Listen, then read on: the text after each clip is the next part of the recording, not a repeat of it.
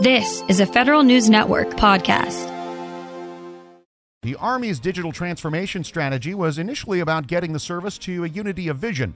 Seven months later, it's delivering new capabilities across cloud, data, and network modernization.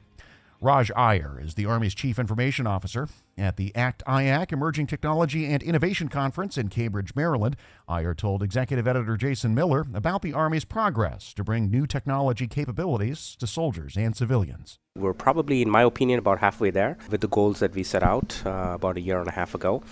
And so we are measuring our progress on a continuous basis. So after we established the transformation strategy, we also established these um, three separate implementation plans below that.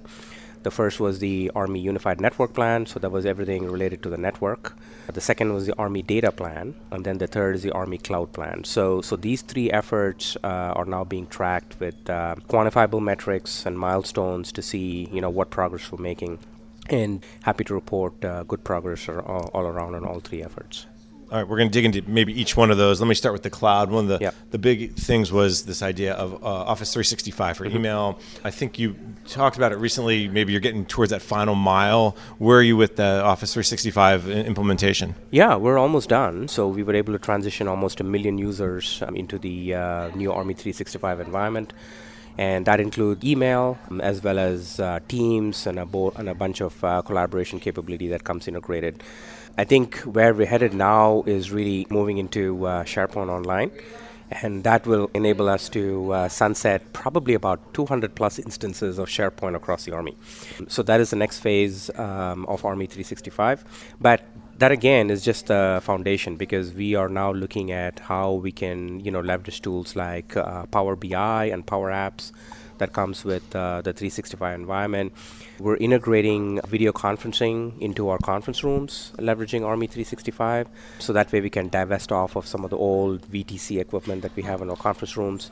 We're integrating voice capability into 365 so you can now you know you get a, a, number that goes with your 365 account so people can call you at the phone number and rings on teams so all of these integrations and additional capabilities are you know, are coming along uh, even as we deploy um, the system right now as you look at the timeline for a lot of these, is it three to six months you hope to get a lot of this in place? Is it going to be another year? Because I think folks are using some of these technologies in their personal life and go, okay, when can I use it through my work life? And, and I know that's a that's a driving factor for a lot of agencies. We're using an agile approach, and so what we're doing is we're doing a couple of things. One is, you know, I made a conscious decision to, you know, leverage the uh, National Guard and Reserve to try many of these new technologies out. And so, but what we felt was the, the National Guard and Reserve uh, didn't have the right technologies in place to be able to work in a remote work environment. And you know, before COVID, you know, they were able to go to an armory or to a reserve center to be able to check their emails and do certain things. And post COVID, it became much harder for them to actually, you know, go to an office location to, you know, check their emails and do things. So we're really focusing on improving the user experience for our uh, reserve and guard. And so every one of these efforts, whether it's bring your own device or whether it's virtual desktop infrastructure, we're starting with guard and reserve first, and and essentially that'll be the first rollout and then we start to roll it out across other parts of the army. And and so I would say over the next 12 to 18 months, you're going to see all of these initiatives fully implemented across the army. You mentioned uh, uh at keynote speech during the Emerging Technology Innovation Conference about BYOD, another piece of that cloud. You you had said uh, just recently that you had uh, posted on LinkedIn uh, about a small company that you decided to go with for BYOD. Can you tell us a little bit about that yeah. uh, effort and, and what's the timeline there?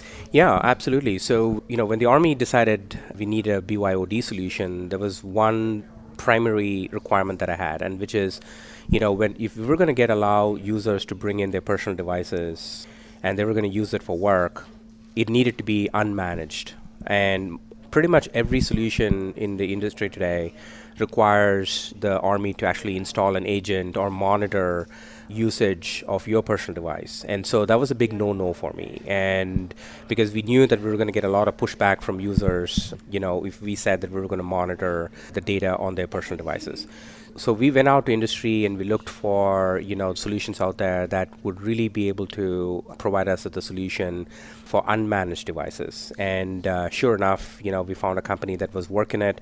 They were in early stages of prototyping, but they had an implementation at, uh, at, at SOCOM and and so we knew that the special ops guys had already worked with them. And however it was in a much smaller narrower context than what the army wants to do at scale. But we worked with the vendor you know we worked to getting them through the cybersecurity processes. And we made sure that you know we did a full vulnerability testing um, pen testing on it. And it came back with flying colors. And so so we're now on a path to get that implemented across the army but shows that how innovation doesn't always have to come from you know a large you know West Coast you know software vendor. It can come from um, SDVOSB in uh, Arlington, Virginia, you know, with a small group of really smart guys. How did you find the folks? Did they come to you? Did you meet them at a conference like this? Did you? Was it some kind of introduction? No, they. I mean, they came to us because you know they were, you know, they, uh, like I said, they were already working with the special ops guys, and they had a solution and they approached us and we looked at it. And obviously skept- we were skeptical to start with and that's always first reaction when a company you hadn't heard of tells you that they have a solution. But you know i think giving them a chance um, and then we went through you know two rounds of uh, pilots and testing. And, and, clearly you know there was some investment that they made on their part uh, to work with us. But uh, we took them through the process and, and sure enough they validated themselves. And how soon are soldiers and, and civilians going to have that ability to BYOD their own device for? Is it and you're starting small, for instance, just email and calendar, or, you, or you, what, what, kind of capabilities? We're uh, starting with 20,000 users. 10,000 of them will be in the Guard and Reserve, and the other 10,000 will be across the rest of the Army. We're trying to make this as global as we can to start with, because we want a good uh, idea as to um, you know how well it works uh, across a broad cross section of our users around the world. We are just finishing out some of the early testing. Uh, the implementation is complete. We're te- doing the final testing. I expect to start onboarding users probably in the next uh, 60 days or so. Excellent. A lot to follow up there. I'm going to shift us to continue to talk about digital transformation. Mm-hmm. And one of the things you mentioned, I think, in February uh, when I saw you speak was about Oconus Cloud, mm-hmm. cloud outside the United States. You talked about a potential pilot with Indo-Pacific region. Can you just give us an update of what's happening with Oconus Cloud? That pilot was uh, was a grand success. We were actually able to show that how we could take uh, edge computing to Guam and the first corps, uh, based out of um, Joint Base Lewis McChord, made it part of one of their experiments um, to show how they can take uh, mission command on the move using edge computing devices, and and then to be able to link back to data that was in the enterprise cloud. And it showed that it was not only much more resilient than the existing solutions that they had, but the performance, the reliability, and um, the latency far superior than anything that they've been used to. So technically, we know it can work. Now it's a question of how do we make sure that it becomes part of our institutional processes and, and operations, and we'll continue to mature that as part of other future exercises. So between for the over the next 18 months, I think we have something like 40 exercises in in Indo-PACOM. And what we are trying to do is in every one of those exercises to be able to insert some new technology and to you know to validate it, prove it out, find where the gaps are, and then once we resolve them, then we make it part of our baseline, so that the next experiment that we go to, we're able to build on top of that and and in, insert some other new technology in. So all of this is happening in addition to the work that's going on through Project Convergence. So we have you know project convergence and those activities that are also you know testing out similar uh, technologies and then we have all these other exercises in Indo-PACOM and some in Europe and Africa that we're leveraging uh, to try these new technologies out. That's Raj Iyer, the Army's Chief Information Officer, speaking with Federal News Network's Jason Miller at the ACT-IAC Emerging Technology and Innovation Conference in Cambridge, Maryland. Find all our coverage from the conference at federalnewsnetwork.com. This episode is brought to you by Zelle. Whenever you're sending money through an app or online, it's important to do it safely. Here are a few helpful tips. First, always make sure you know and trust the person you are sending money to. Second, confirm you have entered their contact details correctly. And finally, if you don't trust the person or your recipient is rushing you to send money right away, think twice before sending money through an app or online.